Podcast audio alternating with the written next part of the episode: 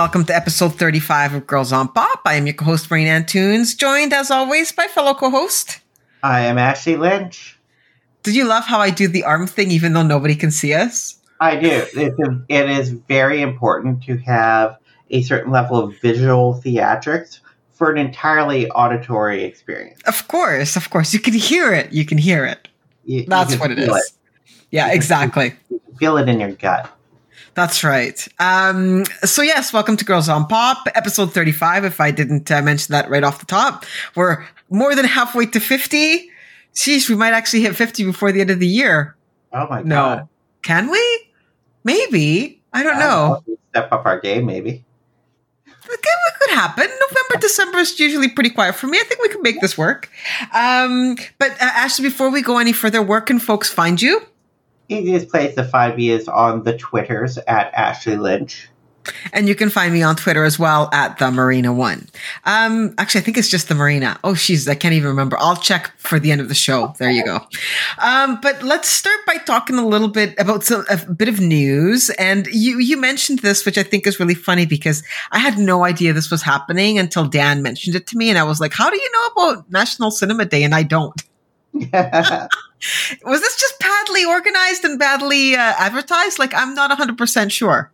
I don't know. I only noticed it because I got a email from Cineplex basically saying, "Hey, just to let you know, this you know on Saturday it's like three dollar tickets." I'm like, "Really? Oh, well, maybe I'll go see something this weekend."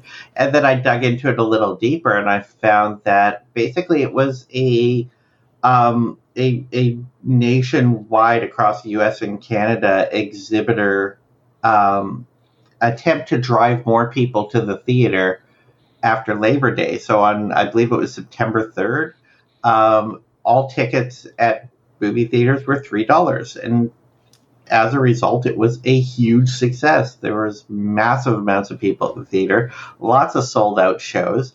Um, I'm reading, apparent, according to Variety, apparently it brought out 8.1 million people to the theater that day.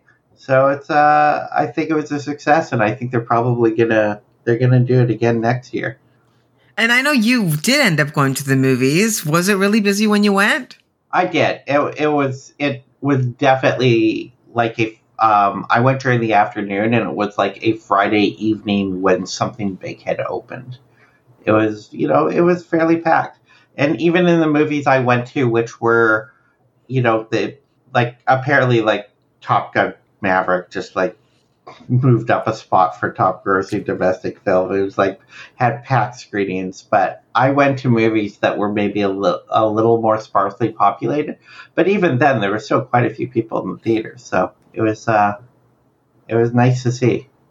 That's awesome. I missed it. We were busy, so we didn't end up going. And honestly, there wasn't really anything that we wanted to see except for the Miller movie, and it was only playing in Coquitlam. And by the time I looked, the tickets, there were very few tickets left. And I was like, you know what? If I'm going to go see it, I want to see it when it's not that busy. And I don't want to be fighting people for a seat. Well, that So- was one of the movies that I went to go see that day. Uh, was Three Thousand Years of Longing, and uh, I'll tell you, I had a hard time actually getting tickets for the movie, not because it was sold out, but because there was so much traffic on the Cineplex app that I had to try about 12 times to buy my tickets for the days because it kept crashing due to the amount of traffic they had. Anytime I tried to select a movie, it would just like error, and I'd have to go back to the beginning. This was on like both the website and the app. It was it was nuts. Like that, this is how many people were suddenly rushing to buy tickets at Cineplex. That's crazy to me. That's so crazy. Wow. Well, that's it's good that it was a good success. I hope that there's a little bit more marketing push for it for next year because honestly, if it hadn't been for you and Dan mentioned it and then somebody s- sent it to me in passing, I I might have seen something from Cineplex that I just kind of like looked at quickly and walked away from because I actually prefer Landmark Cinemas, but I don't even remember if Landmark sent anything out. So if if it hadn't been for, you know, word of mouth, I probably wouldn't have heard about it. Yeah, I'm sure that there will be more advertising next time. Like it's going to be yearly thing now, apparently. So they've they've decided, like apropos of absolutely nothing, they just decided September 3rd is is you know basically the weekend after Labor Day is uh, is is National Cinema Day for whatever reason, and so that's the date that they've decided to go with. Sounds like they're going to do it again next year. So basically, beginning of September every year, there's going to be a three dollar ticket day. I like it. I like it. I'll even watch the old movies for that price. Why Yeah, not? Absolutely. Um, well, let's talk about some movies, and why don't we actually start with one of the ones that you watched during uh, Cinema Day? Only because it's the oldest one of the bunch, Jaws 3D. I'm kind of curious about why this one and why in 3D. Well, because it's Jaws and it's in the theater, so I had to go see it. And, you know, it's like the 3D was not a big selling point. In fact, I didn't even realize that it was in 3D until I got into the theater. Because I think some screens are showing in 3D and some aren't. And so I went into I went into my screening for Jaws and I sat down and I'm waiting and the movie starts and it gets to the point where it's like, put on your glasses now. I'm like, oh shit, I need glasses for this. And shout out to the dude two seats down from me, who as soon as I just said, shit, I need glasses, I gotta go grab some and started to stand up, he hands me a pair and says, I always grab extra. I'm like, A, who does that? I've I've never once in my life grabbed more 3D glasses than I absolutely need when I go into the theater. But for whatever reason, this dude does, or made it part of, you know, at least he did that day, and he had an extra pair for me. So I thought that was awesome. I didn't have to go run and get some 3D glasses. I was able to just sit down and keep on enjoying. So that was awesome. That's Um, awesome. The the other thing that I wanted to shout out, like I'm not going to talk too much about Jaws because we all know it's one of the greatest movies ever made, um, and it's so fun to see it in a theater, especially with a bunch of people who, you know, some of them had, had some of the people in the theater had obviously never seen Jaws before, so it was very neat. Like the moment where Roy Scheider's like, you know, throwing the chum off the side of the boat and the shark pops out of the water there were people in the theater who like freaked the fuck out and apparently never seen Jaws before. And I thought that was amazing that they got to experience it in that way. I thought that was incredible. But the one thing I did want to shout out is because this was a 3D re release of Jaws, uh, it's a post conversion of a movie from 1975. And I was a little worried about that because my last kind of older post conversion 3D movie that I watched was Top Gun, and the 3D was shit. It was barely there. It was, you could have watched it in 2D and get the exact same experience. I was thoroughly unimpressed with with the Top Gun 3D uh, experience. But Jaws, on the other hand, had an incredible post conversion for 3D. One of the best I've ever seen. Like it literally felt like when the camera is like level with the water and you see the water sort of lapping up against the lens, it really felt like it was about to start spilling out into the theater. I was blown away at how good the post conversion was for this movie. It's, it, I mean, I don't know what more to say beyond that, but it's like some of the best 3D I've ever seen. So that was a that was a genuine surprise and a delight. On top of an already great film, to be able to see it in a new way in which I'd never seen it before, and it uh, it, it made a really fun experience. Oh wow! Now I kind of feel like maybe Dan and I need to go to the movies on the weekend if it's still playing because I would I would see that especially with your endorsement. Yeah, absolutely. And I mean, like I say, again, this is Jaws, one of the greatest movies ever made. And if you haven't seen this in the theater, and the only thing that was like maybe kind of like iffy about whether or not I was going to go see Jaws is if I was going to go see Jaws in the theater, I kind of want it to be like a film print and not just like a digital exhibition. But at the same time, because it's 3D, they're doing the digital expi- ex- exhibition, and it's like an entirely new print because it's the post conversion. So I get it. Um, but at the same time, just again, seeing this movie in a theater, especially if you can see it with an audience, really fun time. That's awesome. I also saw one of the greatest movies of all time. I, I did not. Uh, uh, unless DC's League of Super Pets counts. Does that count? I don't know. I haven't seen it. Is it one Does of that the greatest count? movies of all time? Uh, no, but it's a hell of a lot of fun. I got to tell you, um, I really, really enjoy this. The concept here is that uh, Superman lands on Earth as a baby with a dog in tow that also has superpowers, and not only are they best friends, but they're saving the universe together. Um, and then we discover that there are other super pets that were created thanks to, um, oh crap, what's his name, Lex Luthor. And then it's just it's a really cute concept and it's very well done. The animation is great. The voice talent is great. And it's actually an interesting take on the story. And the villain is not who you might expect, which I thought was really fun. I just thoroughly, thoroughly enjoyed it. Like thoroughly enjoyed it. I wasn't expecting to like it as much as I did, even though Keanu Reeves is in it.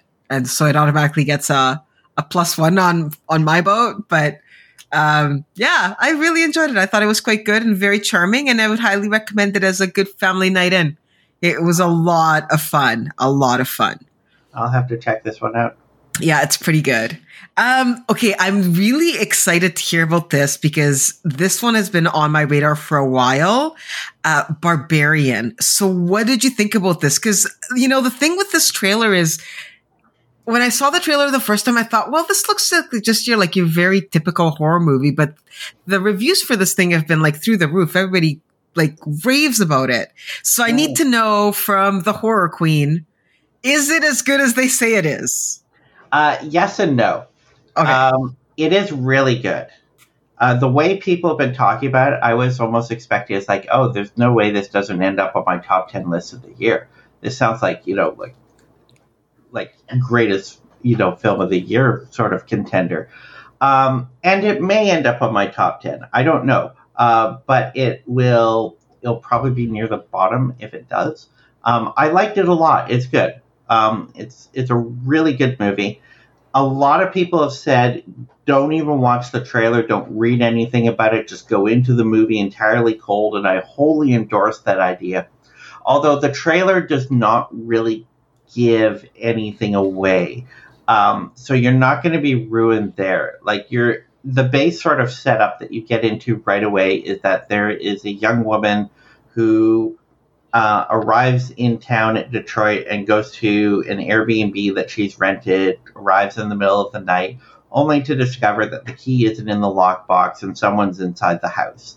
And the person inside the house is like, oh, I rented this house too. And it's like a double booking. And they have to try to like solve, you know, what's going on there. And so they're both staying in the house together and then weird shit starts happening. And that's where I'm going to stop with like the big details because that's pretty much what you get from the trailer. But it kind of it, it's one of these movies that reminded me a lot of a movie from um, a few years ago, quite a few years ago now, um, called A Dark Song, an Irish horror movie, which was one up to that point I think was one of the scariest horror movies I'd seen in a long time.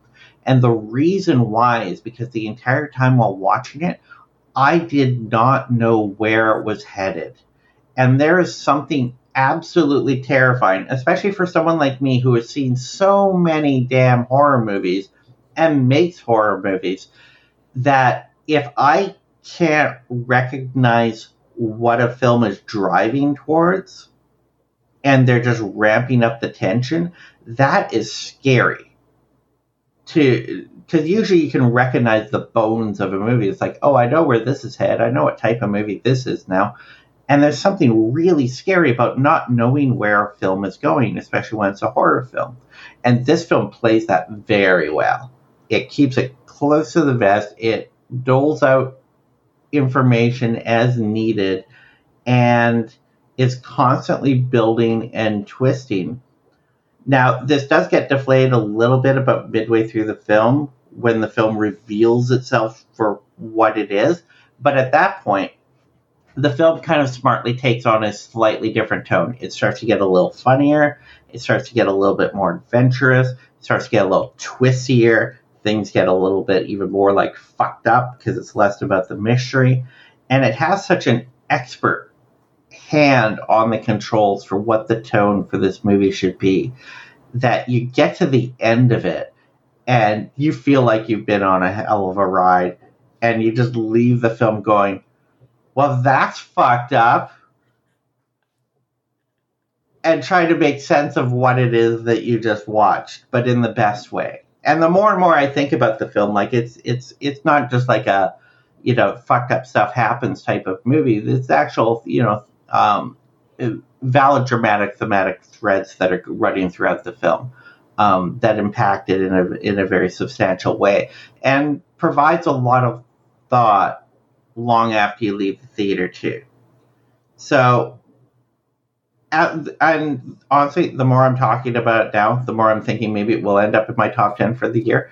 So it's I really like Barbarian. I think everyone should go see it. I think you should know as little about it as possible, and you should just go and expect a fun, thrilling ride because that's what it is. It was just a great movie. I'm glad to hear that the trailer doesn't give too much away because as soon as you said I was like, God damn it, why did I watch that fucking trailer? now, I think there might be multiple trailers out there. Um, I only watched the first one, but as soon as I started to hear from other people who I trust who had seen advanced screenings and whatnot, and they were warning against seeing any of the advertising, I was like, okay, that's it. It's like, cutting off line of communication with all promotional material for this movie. Yeah, exactly. Um, flip side to that, but an interesting segue because the setup is almost exactly the same, is Love in the Villa, which is one of the new Netflix romantic offerings. The setup is eerily similar a woman shows up in Italy for her uh, summer vacation, only to discover that there is a man already in the apartment that she's the Airbnb that she's rented for the week, okay. and it's been double booked. Except it doesn't turn into a horror movie and turns into a romance. So well, there's that. Sorry to break it to you. I mean, it's a different type of horror, I guess, depending on where you fall with romance films. I don't um, think that's so funny. Like, it, it could be a double bill. These it, it, it's hilarious. I didn't actually put two and two together until you were talking about uh, Barbarian. Um, really, the only reason I bothered with this was because I really like Tom Hopper a lot like a lot, a lot. And when I saw him in the poster, I was like, well, no, I have to watch it. and he doesn't disappoint. I mean, the movie is what it is. It's a, a bit of a cheesy romantic drama about these two people that start off not liking each other and then, you know, inadvertently fall in love, even though they're already with different people. Um, it's just kind of like a fun, I don't even know. It's just like this fun romance to kill like a Saturday for a couple of hours. I did watch it on a Saturday, kind of killed some time kind of just brainless entertainment. It is very charming. I will say this, not enough topless Tom Hopper. Maybe, you know, a little more of that and it would have gotten some bonus points for me. But as it is, it's just fun. What can I say? I enjoyed it well enough. I'm not raving and rant- ranting and raving about it, but I did I did rather enjoy it. Okay, what's um, the title of that one again? It's called Love in the Villa. Love in the Villa. Yeah, yeah yeah. And she's a, an English teacher, so it has this uh, Shakespearean Romeo and Juliet through line as well, which kind of speaks to me because high high school student loved uh, loved Shakespeare. But um, yeah, it's it's it's it's fine. It really is like the Tom Hopper train, and I'm okay to jump on it. Um, hopefully, much better. Three thousand years of longing yeah, so this is uh, this is George Miller's. Um, I to say triumph of return to cinema, but it seems like every time George Miller makes a movie, it's a triumph of return to cinema. Pretty much. I, I don't know. After after Fury Road, it's just like this eighty year old man just exploded back onto the scene, and it's like we'll take everything we've got while there's still some blood left in this man's veins, and he doesn't seem like he's slowed down. He's just like ramped up he's in the middle of making Furiosa right now, and then in between he's just like, yeah, I'm gonna I'm gonna make my uh, my romantic sweeping fairy tale epic djinn movie. Um, so three thousand years of longing is basically the story of uh, Tilda Swinton, who um, finds basically a, a bottle in a bazaar that contains a genie played by Idris Elba. She frees him and he grants her three wishes, but I suppose the twist is that she's like, well, I'm a very content, solitary woman who has like I love my career. I don't want other people invading my space. I have what I want. I don't have anything to wish for. Not only that, as an expert on literary mythology, which she is, she's like, I understand that there is absolutely no story about wishing that is not a cautionary tale. So why would I ever make a wish? But a majority of the film is Idris Elba basically telling the story of how he got there. How did he end up in the bottle that she freed him from? And what you get is this long series of vignettes told in flashback all throughout the ages of here's the adventures of a genie and all the times that he became basically um, enslaved to someone who freed him and had to grant them wishes, and he needs someone to basically make their three wishes so that he can be free. And every time it all just kind of like backfires horribly and he ends up imprisoned again. And you get this real he's also a, a very deeply romantic character who has obviously great love in his heart and wants to share love with people and have you know that passionate romance for the ages it's just like hardwired into him and this re- results in him making a lot of foolish decisions as well as as a, a genie um and it ends up being like just a really lovely uh fantasy um type fairy tale story with a lot of uh, heavy romance in it as well, and told so beautifully. It's like it's, it's an absolutely gorgeous film. The cinematography is amazing. It's just it's it's it's an absolute luscious delight of a film to look at. And if this movie has any problem, and it definitely has problems, um, it's that it's the third act where things start to get like a little kind of bumpy because like a majority of the movie is them in a hotel room and he's telling these flashback stories. And then at the end of that, she's like, "Oh, I have a wish," and it sort of spirals off into the into the third act, which a goes on a little bit too long, but B also makes the movie suffer from what I call the castaway problem. And the castaway problem is when you spend the majority of the movie with a character in one location. As soon as you get the character out of that location and conclude that second act, it feels like a natural conclusion to the story. And yet the story keeps going. And this movie has that problem. You know, and there's there's other problems with the third act too, where it's like, eh, it feels a little half baked the way you're sort of wrapping this story up and it keeps going, but but everything that came before that was so good and entertaining. And absolutely lush that it's uh it, it makes it hard to to you know feel like it sours the movie too much. It's still an incredible experience that i think everyone should give a watch Oh, that's really good to hear. Yeah, the, the trailer was really intriguing, and I mean, it's George Miller, so I expect nothing other than greatness. Disappointed that the ending isn't fully there, but I'm curious to check it out. I'm going to try to make an effort to see that one on the big screen. I mean, the other thing that I kind of love seeing is like Tilda Swinton is at what, uh, like 50 at this point, or like 60, close to that. I would and say so. It's and it's really kind of refreshing to see a story about a woman that age where it's centered around ostensibly her sexual desires and you just you don't see that in film, and it's really nice to uh, it's it's really nice to see that for a change. So more movies like that, please. Yeah, and George Miller is kind of doubling down on you know creating stories that have strong female strong women in the at the center of them and mm-hmm. telling those stories in a very um um like they a very authentic way i don't know if it's if, if he's writing the films with a writing partner.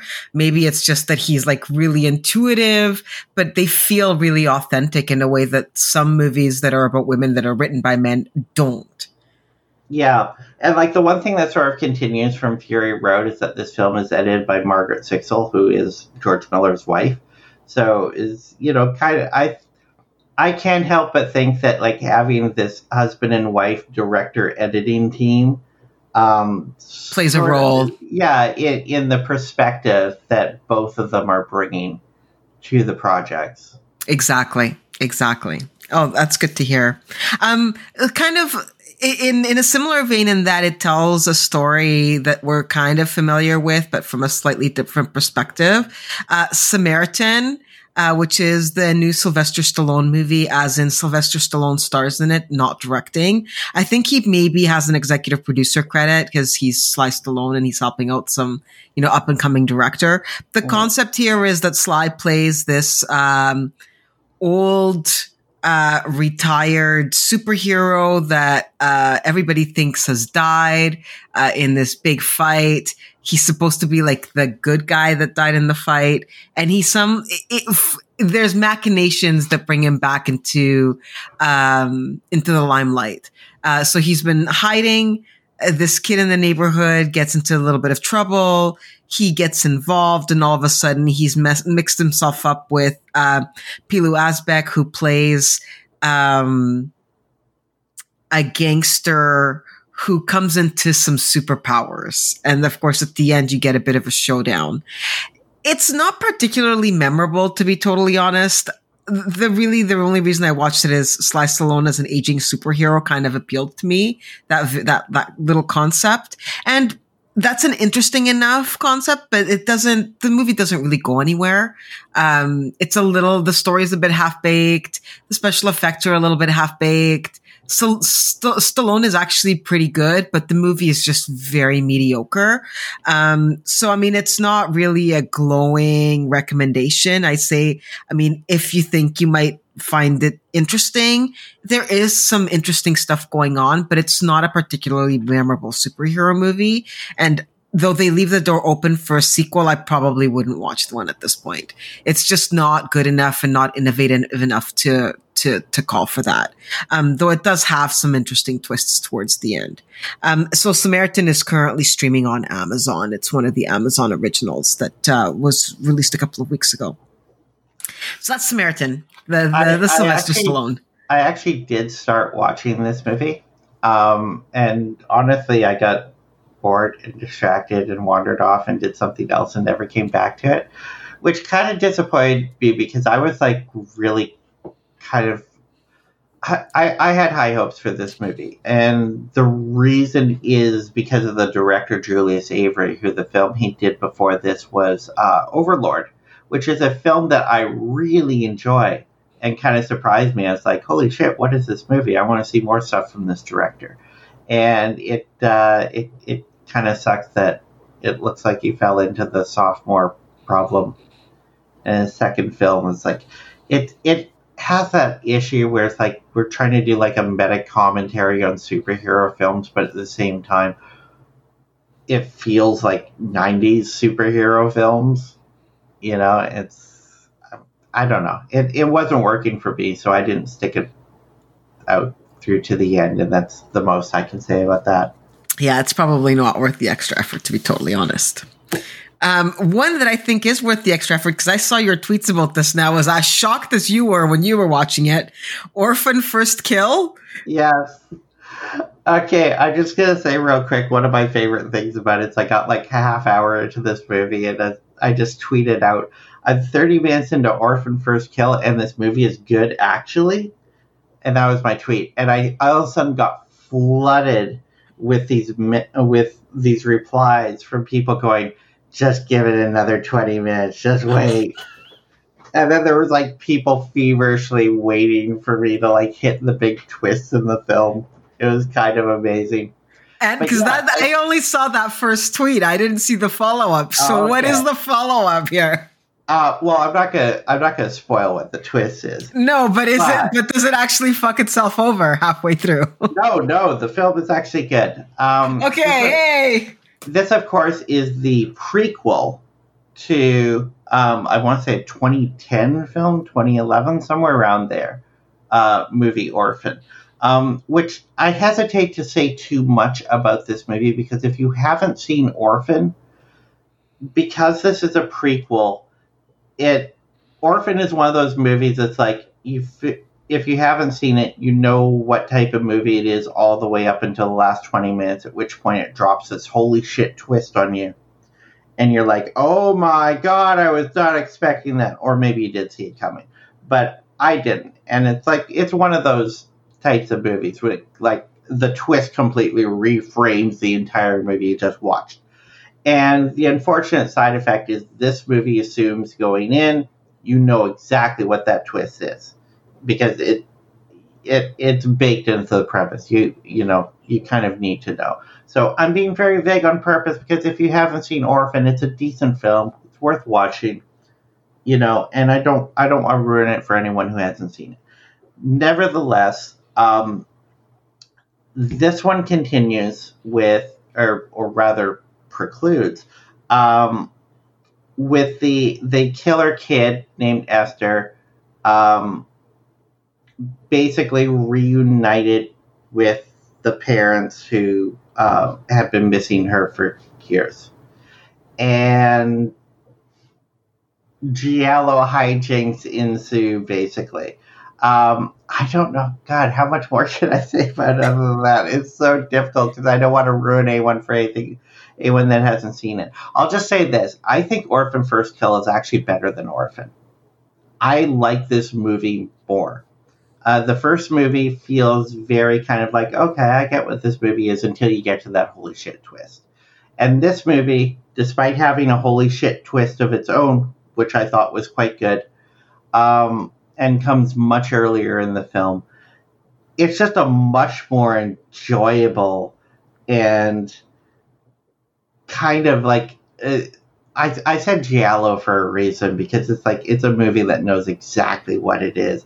It knows how trashy it should be, uh, and is incredibly enjoyable all the way through. So I had a blast with this movie. I'm not going to say it's an incredible movie, but it is a very fun movie, and I loved it a lot. So I I do recommend this one, especially if this is a genre that you you love it all, if you love a good kind of like violent thriller, then this is going to be your bag. But definitely, if you haven't watched Orphan and it hasn't been spoiled for you yet, then go back and watch that one first. I think it will play a lot better. Okay, well, that's good to know because I think I've seen Orphan, but maybe not because I don't remember a twist. So at some uh, point, I might have to do a double bill here.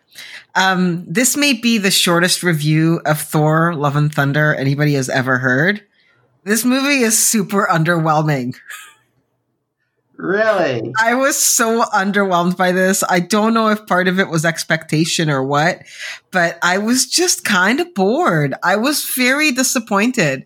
Um, I thought Natalie Portman was great, but I wanted to see more of her as Mighty Thor. I I love the music. Guns N' Roses gets paid. I'm okay with that. Give them the money. The fight sequence in like the dark world without the colors, um, with just like very select color, I thought looked amazing. But I don't, I, I, it was just very long and just kind of blah. I was very disappointed. I just didn't like the voiceover didn't like the flashback storytelling, didn't like the the bad guy. Like I thought Christian Bale was weak. I just none of it really worked for me. I was just so fucking bored out of my mind. Like I'm not even I I was shocked by how bored I was. Like this is not this is not the Thor movie I was expecting. Oh, that's disappointing. Yeah, I thought the trailer I mean, looked I, like it had a lot of fun and energy. I just, I, I just found it kind of like draggy and just not that interesting. I, mm. I talked about this movie before because I yeah. saw it in the theater, and I had very much an opposite reaction to you. I had a blast with this movie. I was laughing my ass off the entire time. My daughter was laughing her ass off the entire time. And I watched it again recently now that it's on digital. And, you know, you just say shortest review ever. It's like, here's my short review. The goats are still funny. The goats are, and that's what I was going to say. The goats are probably the funniest thing in the entire movie. And the fact, like, when they land on that stupid rock, the way, like, it looks like they're going to crash into it. I'm like, okay, now that's funny. And yeah. there are, like, little moments like that that are, like, genuinely entertaining. And you're like, oh, that was unexpected. There's just so little of it compared to the previous film that uh, Taika did. I don't know, just something about it felt off to me. I'm not 100% sure what it is. That said, I mean, it looks like we might get more Lady Thor or Mighty Thor as they call her now. I would be uh-huh. totally okay with that because I mean, I really, really like Natalie Portman in the role. I just wish there was more of her. Maybe that's part of the disappointment that there wasn't enough of her. I don't know. Uh-huh. I just, for out of the Thor movies, it's probably my least favorite. I know people don't like the second one. I think it is with the Dark Elves. the, the, second one is one of the worst Marvel movies. Period. Okay, see, and I don't hate that one as much as everybody else does. I actually think it has probably one of the most interesting fight sequences I've seen probably ever with the teleporting to the various planets. I thought that was super ingenious and looked really cool. But that, this one that just is the only moment that that movie actually comes alive. It's that is true. Getting through that movie without falling asleep. And I mean, that's the other thing. It's been a long, like, I think I saw it twice very shortly after it came out, and I haven't seen it since. So I don't even know whether it plays well or not at this point. But I just, this one just didn't work for me. It just didn't really hit. And I think part of it was expectation, to be totally honest. I just, like, I, I, ex- like, I find yeah. it wild because the reaction to this movie has been all over the map. There's been people like me who absolutely loved it and had a blast and were thoroughly entertained. And then other people who are not troll type people that just, you know, normal ass people with opinions I respect, like yours, who it does not work for at all. And I find that rift really fascinating because I feel like I'm I'm watching a completely different movie from from what other people are seeing. And rarely is that the case. Like there's usually like some kind of consensus with these movies among people whose opinions I will listen to. You know, about where these ones sit. And this one is just like it it really feels like it's random whether or not it's going to work for people or not. It it does actually feel that way quite a bit because I was I, I, was surprised at how much it didn't work for me. So I'm like, I, I want to like this. Why am I not enjoying this as much as I thought I would? Ah. So there were entire spots in that movie where I was like scrolling on my phone. I was just so bored, so bored. okay, that's that's it. Thor: Love and Thunder. It's on digital watch it, make the decision for yourself whether you like it or not. Don't listen to me. Um, the retreat. Yes. This is, um, I mean, the larger context is I've decided to to do this uh, this challenge, the 100 horror movies in 92 days challenge, you know, ending on October 31st, of which I'm like 61 films into so far. So I've been watching a lot of horror which means I'm really working hard to seek out new horror because I like watch a lot of horror regularly too. So finding stuff I haven't watched sometimes is a challenge. And I came across a movie which it completely slipped by me. Um, it's a Canadian horror film from 2021, uh, which the the basic premise is um, uh, a couple of uh, girls in a relationship go up to what is ostensibly um, advertised as like a queer B and B. Uh, it's a queer friendly, queer friendly Airbnb cabin, middle of nowhere for a retreat to go hang out. They're having like a little bit of couples issues, but you know, ostensibly they're a couple in love, and they essentially get hunted by a group of bigots that uh, are just want to murder queer people. And so it becomes essentially like a little bit kind of like deliverance, if you will, um, with uh, with a, a, group of uh, group of rednecks that want to want to live stream and kill gay people for for their you know for their 8chan like site, whatever it is.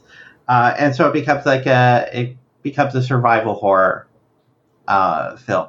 and it was um, it was really good. I enjoyed it. I thought it was very well done. I thought the performances were good. The only real complaint I have is obviously this is like a lower budgeted film, but it's like the the scenes that take place in the dark are absurdly dark. Like you could have brought a light. Um, that said, it's not that big of an issue for the most part of the film, but there are some scenes where it's like, you know, I know I complain about modern filmmaking and how some filmmakers just want to see into all the dark places of horror film. And you end up with this really muted, I can see every quarter of this room that has no light. I think that's a problem. I don't particularly like it, but you can also go too far and not be able to see anything in the frame. That's a problem too. This film has that problem. But other than those, that that small little sort of nit, I thought it was a really solid film, and it's definitely worth checking out. I was looking it up. I'm like, have I seen this? I have not, but it looks like it might be fun. I I saw you like confusedly checking your phone, and so I thought I bet she thought I was talking about an entirely different movie called The Retreat, of which I'm just assuming there are like six of them. Probably, and i am sure I've seen one of them because that's why I looked it up. I'm like, oh, maybe this is not the one I've seen. um, I caught up with uh, where the crawdads sing. I know it sounds uh, this. The title of this constantly escapes me because I kept seeing it advertised, and I'm like, what does that even mean? This this title means nothing to me. Um, it's it's, it's based. It's a title that means "Give me an Oscar." Kinda. Uh, it, it, it's trying very hard. Uh, so this is based on like a best-selling book. It was adapted by uh, Reese Witherspoon and her production company. I think it's called something Sunshine, Happy Sunshine. I don't even know what exactly it's called. Uh, but it's uh, directed by Olivia Newman. It stars uh, Daisy Edgar-Jones. And the basic concept here is uh, Daisy Edgar-Jones plays this young woman who has been accused of murder. And you kind of see uh, her life unfold in flashback as we learn where she how she ended up where she ended up and why everyone in town seems to hate her um, and in the end it's also a romance it's it's trying very very hard. There's nothing wrong with this movie. It's you know aptly made. It has some really good performances. Jones is really compelling because she looks, she's amazing on screen. Like she just has this energy. David Strathairn plays her lawyer. He's very good. There's a number of supporting cast also very good. It has the romance aspect. Hey, it works kind of. Um, it's just kind of like very mediocre like it, it's not particularly memorable in any way. Um, so it's fine is all I can really say. Like there was a lot of buzz about this because the book is really well loved. And I'm sure people that love the book are probably going to love the movie because it looks like it's a fairly, um, uh, close adaptation of the source material. It's just not particularly memorable in any way. You know, I watched the trailer and I had a hard time putting my finger on whether or not this is supposed to be a drama or, or a thriller. It's a very if it's a thr- if it's supposed to be a thriller. I didn't I don't remember I didn't see the trailers, so I don't know. It's a very very bad thriller because it is not thrilling at all. I mean, it has a little bit of a mystery, but it's definitely not a thriller in any way. It's okay, a drama, like drama. with a cat. Yeah, it's a drama with a capital D. I okay. would say it's a romantic drama second, and then a little bit of a mystery. But it, it's it's it, like I say, it's fine. It's just mm. not really memorable in any way, shape, or form. It's kind of movie you watch and then you forget it in a week. And then you might remember it in five years when you see the poster or somebody mentions it. You're like, oh, I might have seen that. So but it it's not. Sound to me like this is going to be a big contender come Oscar season. I, I don't think so. I don't. It's that's, pretty. That's what it looked like the film was definitely being positioned as. Oh yeah, they were definitely pushing it in that direction, but I don't think it's there. Okay. I don't think it's there. Um, fall, not the fall, fall. Yes. This is, um, I mean, it's, it's very, very high concept film. Two girls who are basically like climbing junkies decide to climb what is ostensibly one of the tallest um, man-made tower structures. It's like a, a I don't know what the tower is used for, but like It, it's just like a, a really giant long pole out in the middle of nowhere, and they climb to the top of it. And once they get to the top, this thing has clearly needed some maintenance because the ladder breaks away and they are now stuck um, at the top. Of, the description is telling me a 2,000 foot radio tower. So the entire movie becomes these two girls trying to like it's it becomes the puzzle. It's like we're trapped up here. No one knows we're out in the middle of nowhere and we can't like call for help. We're up too high that we can't even like get a cell signal up here. We're above the cell towers. Um, I don't know if that is a thing or if that makes sense or not, but it, I bought it in the film. Um, and like they got their backpack of stuff. And it's like here's the things we can do to try to like get out of our situation.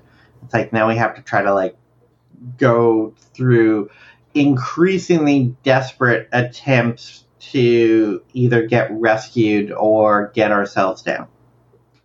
And it's just like a real nail biter of a of a survival story in that sense. It's like there's a I, I kind of like this subgenre. It's like the the oh, you know open water concept where it's like oh we're out in the middle surrounded by sharks. What do we do now? We don't have any you know anything air disposal meant for this, and now it's just survival.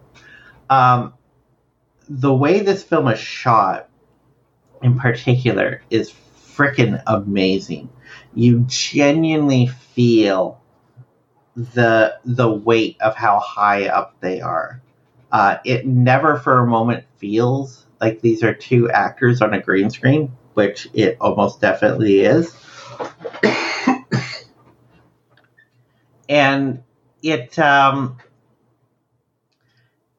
it, it, it's genuinely terrifying just watching it as it proceeds. Like the director knows very well how to kind of push your buttons if you are at all a tiniest bit afraid of heights. It, the film makes you feel how high they are and how unstable the environment is once you get up that high. And it's it's a it's kind of a, a terrifying film to watch. Just like it, it feels like it feels like Free Solo is what it feels like. Free Solo being the documentary film about a guy who I can't remember what mountain it was he was scaling, but it's basically you're the documentarians are basically following this guy without any sort of safety support, free solo up the side of a rock wall on a mountain. And uh, there's always that threat that at any point he's going to like fall to his death, and the documentary crew is just going to capture his death. And it's a terrifying documentary to watch, especially if you don't know if he actually made it or not. And it's like just the process of it. It's just like you're sitting there going, never in a million years would I do this. This is crazy. This guy's insane. He should not be doing this. But at the same time, you're riveted and you're like hanging on every handhold as he climbs up the uh, climbs up the side of this rock wall. And this film really kind of captures that same sort of feeling and that same sort of tension in these two girls trapped up atop this radio tower. So it's I thought this film was really good for what it is. It's like if this base premise appeals to you at all, then this film is going to give you exactly what you are looking for and it's a really good version of it. That's awesome. I hadn't even heard about this, so I've already added it to my watch list because this sounds like something I definitely want to watch. Um, moving into some TV, and I gotta say, I was kind of, I wasn't tricked. I just didn't really look closely enough. So when I finished Love in the Villa, Netflix is like, "Oh, you might like this." So I'm like, "Oh, another movie. Oh, this sounds like it might be interesting." So I started watching Partner Track, and then you know, 20 minutes into it, I'm like, "Why are there still only 15 minutes left? What the hell is going on?" Oh, it's not a movie, it's a series. Oh, okay. So it's based on uh, a novel from Helen Wan. And the basic concept here is it's, you're following uh, a group of lawyers, three of which, including our main character, placed by Arden Cho, are on the track to becoming partners that year. Um, and you basically follow them for like a period of, I don't know how long it's supposed to be, six months or seven months or whatever, as they kind of work through like big cases that are gonna, you know, make them the, the partners next to be called into partnership. Um, and of course, drama ensues. It also stars uh, Dominic Sherwood, uh, who is the transplant from the London office, who has shown up and thrown a wrench into all of everybody's plans because he is now considered to be one of the favorites for a partner, and there's only three slots. And he wasn't in contention, and all of a sudden he is.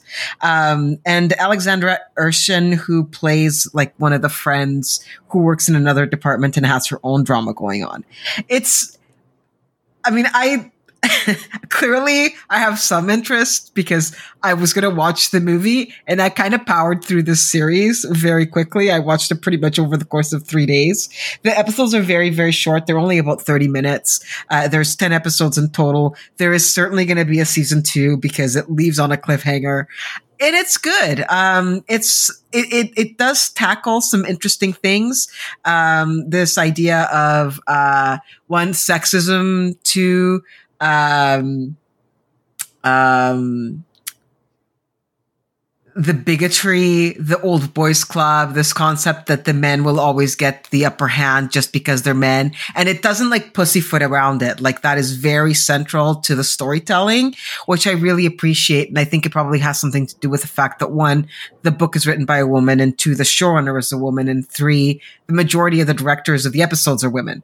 So it, it does have a very female centric, uh, lean. And I really enjoyed that part of it, considering that I tend to like, the only other uh, lawyer drama that I liked was about a bunch of guys. So hey, this is nice. Uh, I really enjoyed it. I, it was a bit of a surprise for me. So if it sounds even vaguely interested, it's interesting. You may you may want to give it a shot because I really enjoyed Partner Track. I thought it was better than expected.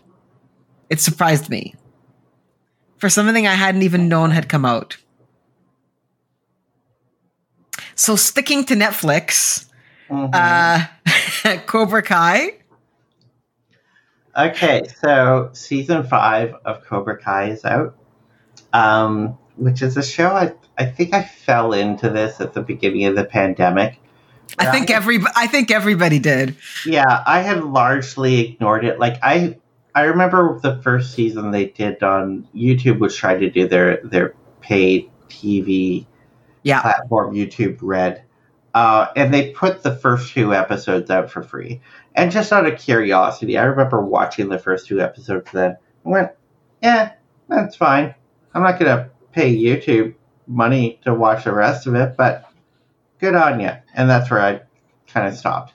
And after that, it like moved over to Netflix, and a couple more seasons came out, and I just ignored it. And then the pandemic hit, and for whatever reason, I was like, I'm going to go back and rewatch Cobra Kai, and kind of fell in love with the show. Uh, it's I I I don't even know how to describe my feelings for this show because it's so weird. It's like I enjoy it. It's today I described it as basically a, a telenovela with kicking and I think that's the most accurate way to describe it because even more than most shows of this type, this is a very soap opera show. It's like it's all about which characters currently hate this character and who what rivalries are going on. And by the end of the season, those rivalries are going to be completely switched around. It's like, oh, this per three episodes later, now these two characters who wanted to fight to the death, they're now best friends. And, you know, instead they're like, this is the greatest villain in the world. And like, it's constantly like that. And you have the intergenerational thing where you have like the OG cast from Karate Kid, which I'm to come back to in a moment. And then you have all the kids. And it's like these two separate worlds going on, but they're also like interacting.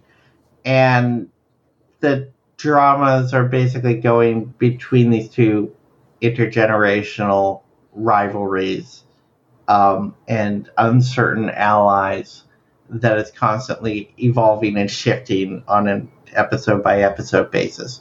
Um, and it gets to a point where like because everything's ramping up and up and up and up, it's like you have to stop and remind yourself it's like wait a minute this these life and death states that are currently occurring in this show are all about who gets to have the most popular karate dojo in southern california. It couldn't be more low stakes or less important but that's like the world that this takes place in. Uh, but the thing that i find so kind of uneasy about the fact that I love this show is the fact that um and it's a thing that I'm uneasy with in general is like it's it's the it's the nostalgia pandering. And I get very cynical when it comes to nostalgia pandering. And this show has a lot of nostalgia pandering. Like to the point like the entire base premise was, you know, what if we took the kid who was the the bad guy in Karate Kid and then centered the show around him? Like okay, whatever. And it works. But it works so much that they decided to bring back every character across the three Karate Kid movies from the 80s. And when I mean every character, I mean every character.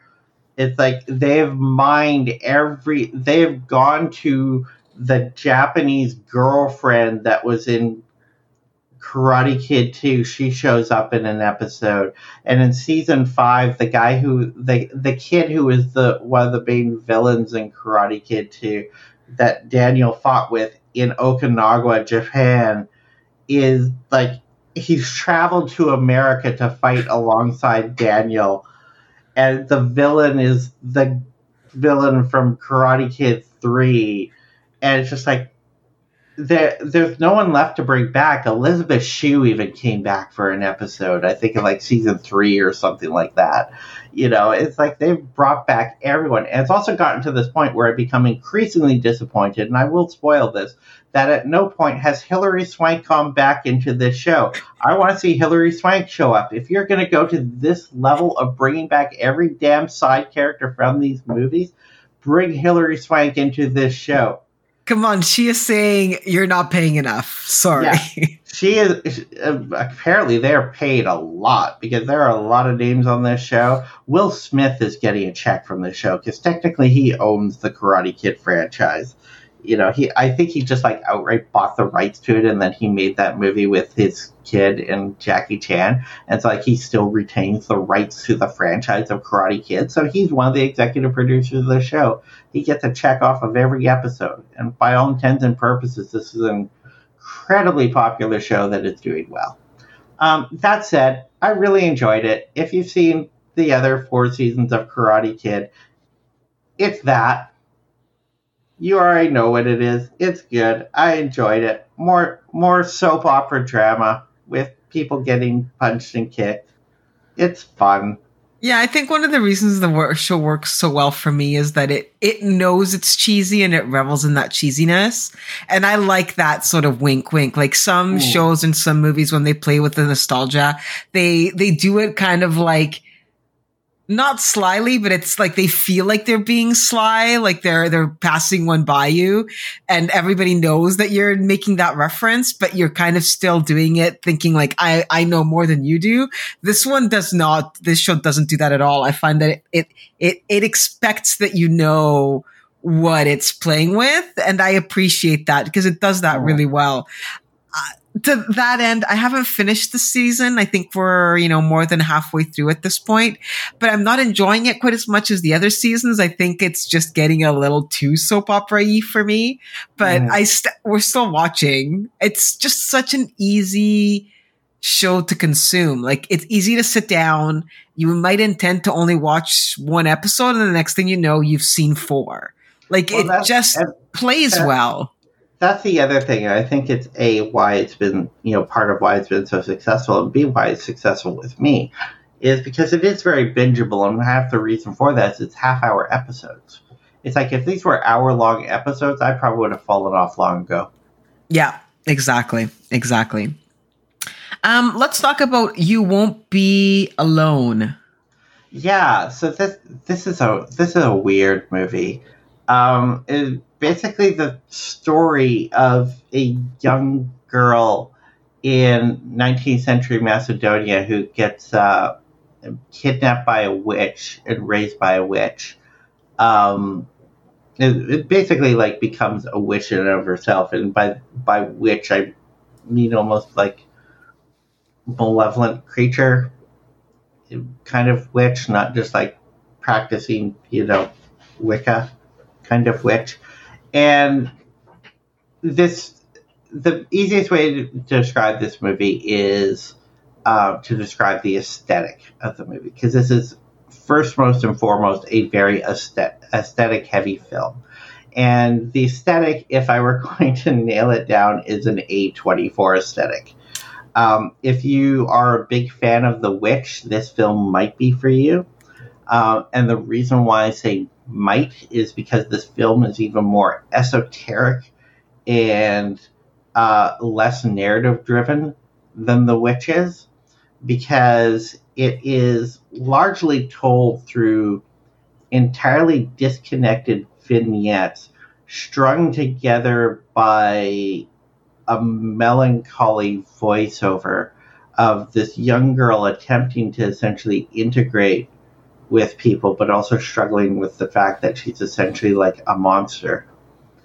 And it's more of a mood piece than it is a narrative film. Like, there's not an actual.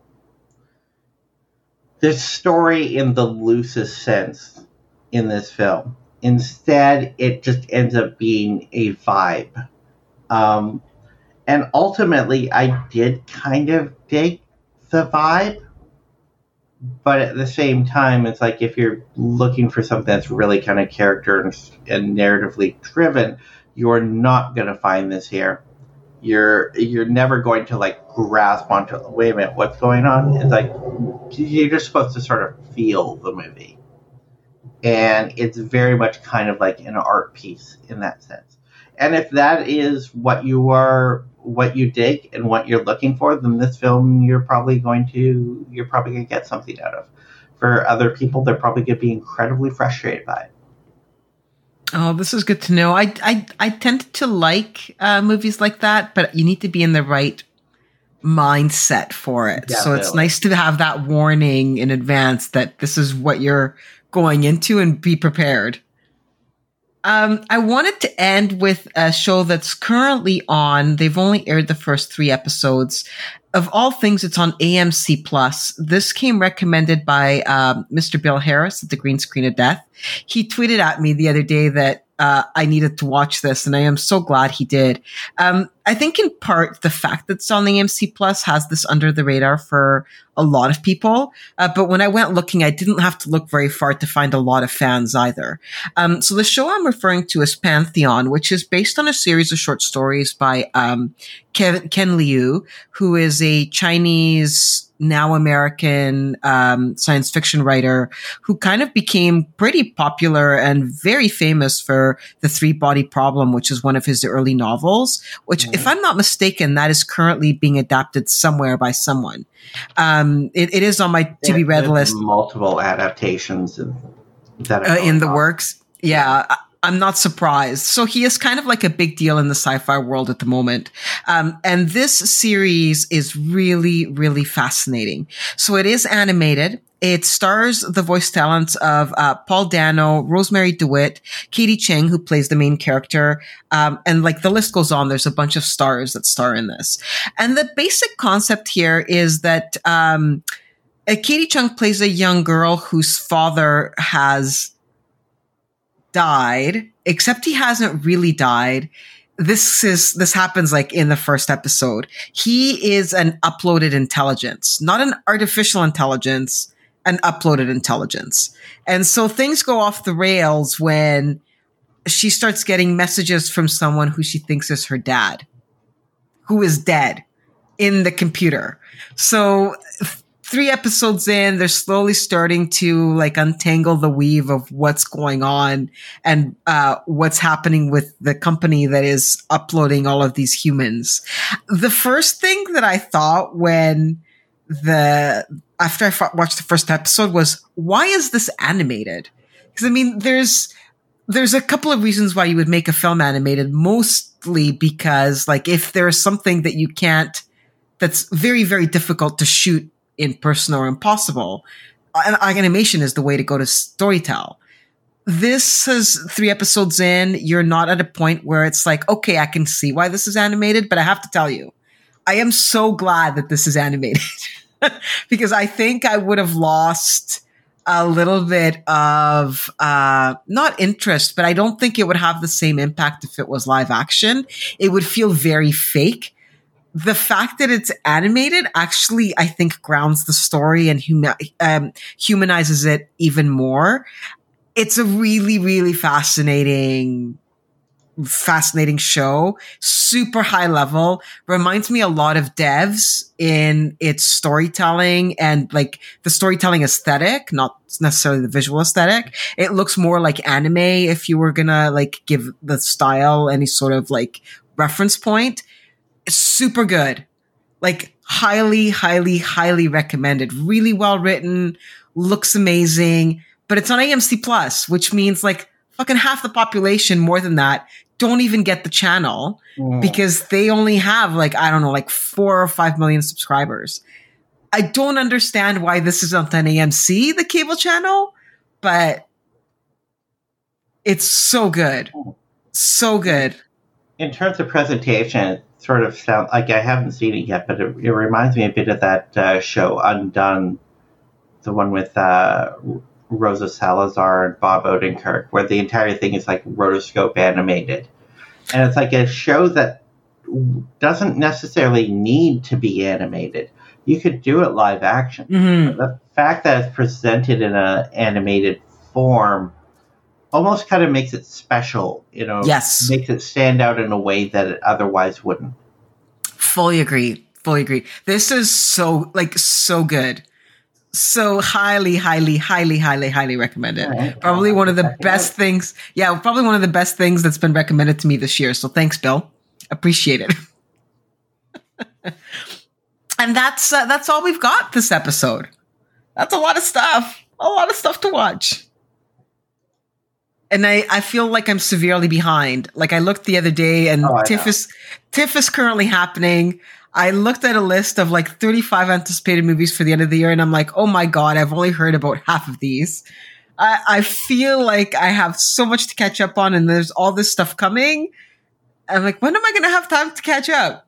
I don't know. I'm going to need like an entire week to just watch movies nonstop.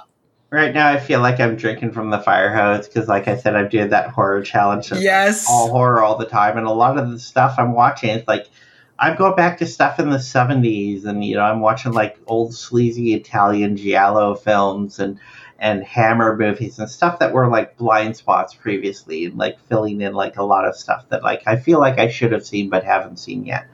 And that's not stuff that we typically talk about on the show. So I'm also filling in with like other stuff to make sure I have content to talk about.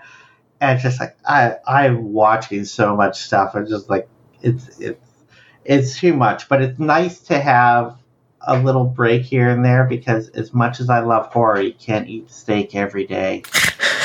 And truth, and, truth. And, and, 63 movies into this challenge, I am uh, I, I I am feeling a little worn on the genre for a moment.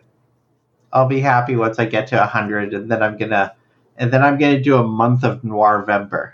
I love it. I love it. That actually sounds like a lot of fun. Um, so I encourage you to come by atc.ca. We'll, we'll link to everything that we talked about today. Um, Ashley, where can folks find you? People can find me on Twitter at Ashley Lynch. And I have indeed confirmed that I'm at the marina. Some days I forget. I don't know why. It just is what it is.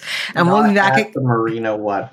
No, not at the marina one. Though occasionally I get like random people tweeting at me when they're like at a marina. And I'm oh. like, you know, I'm not actually the place where you dock your boat. I am actually a human being. But it's always kind of fun because they're usually pretty decent pictures because it's people having fun, right? you know, I hope that there is someone else that actually has an account called the Marina One.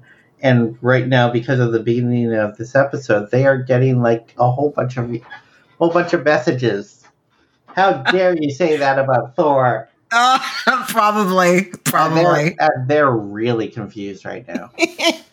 Apologies to the Marina one. Um, and we'll be back in a couple of weeks with a special episode, so stay tuned for that. Until next time. Insert catchphrase here.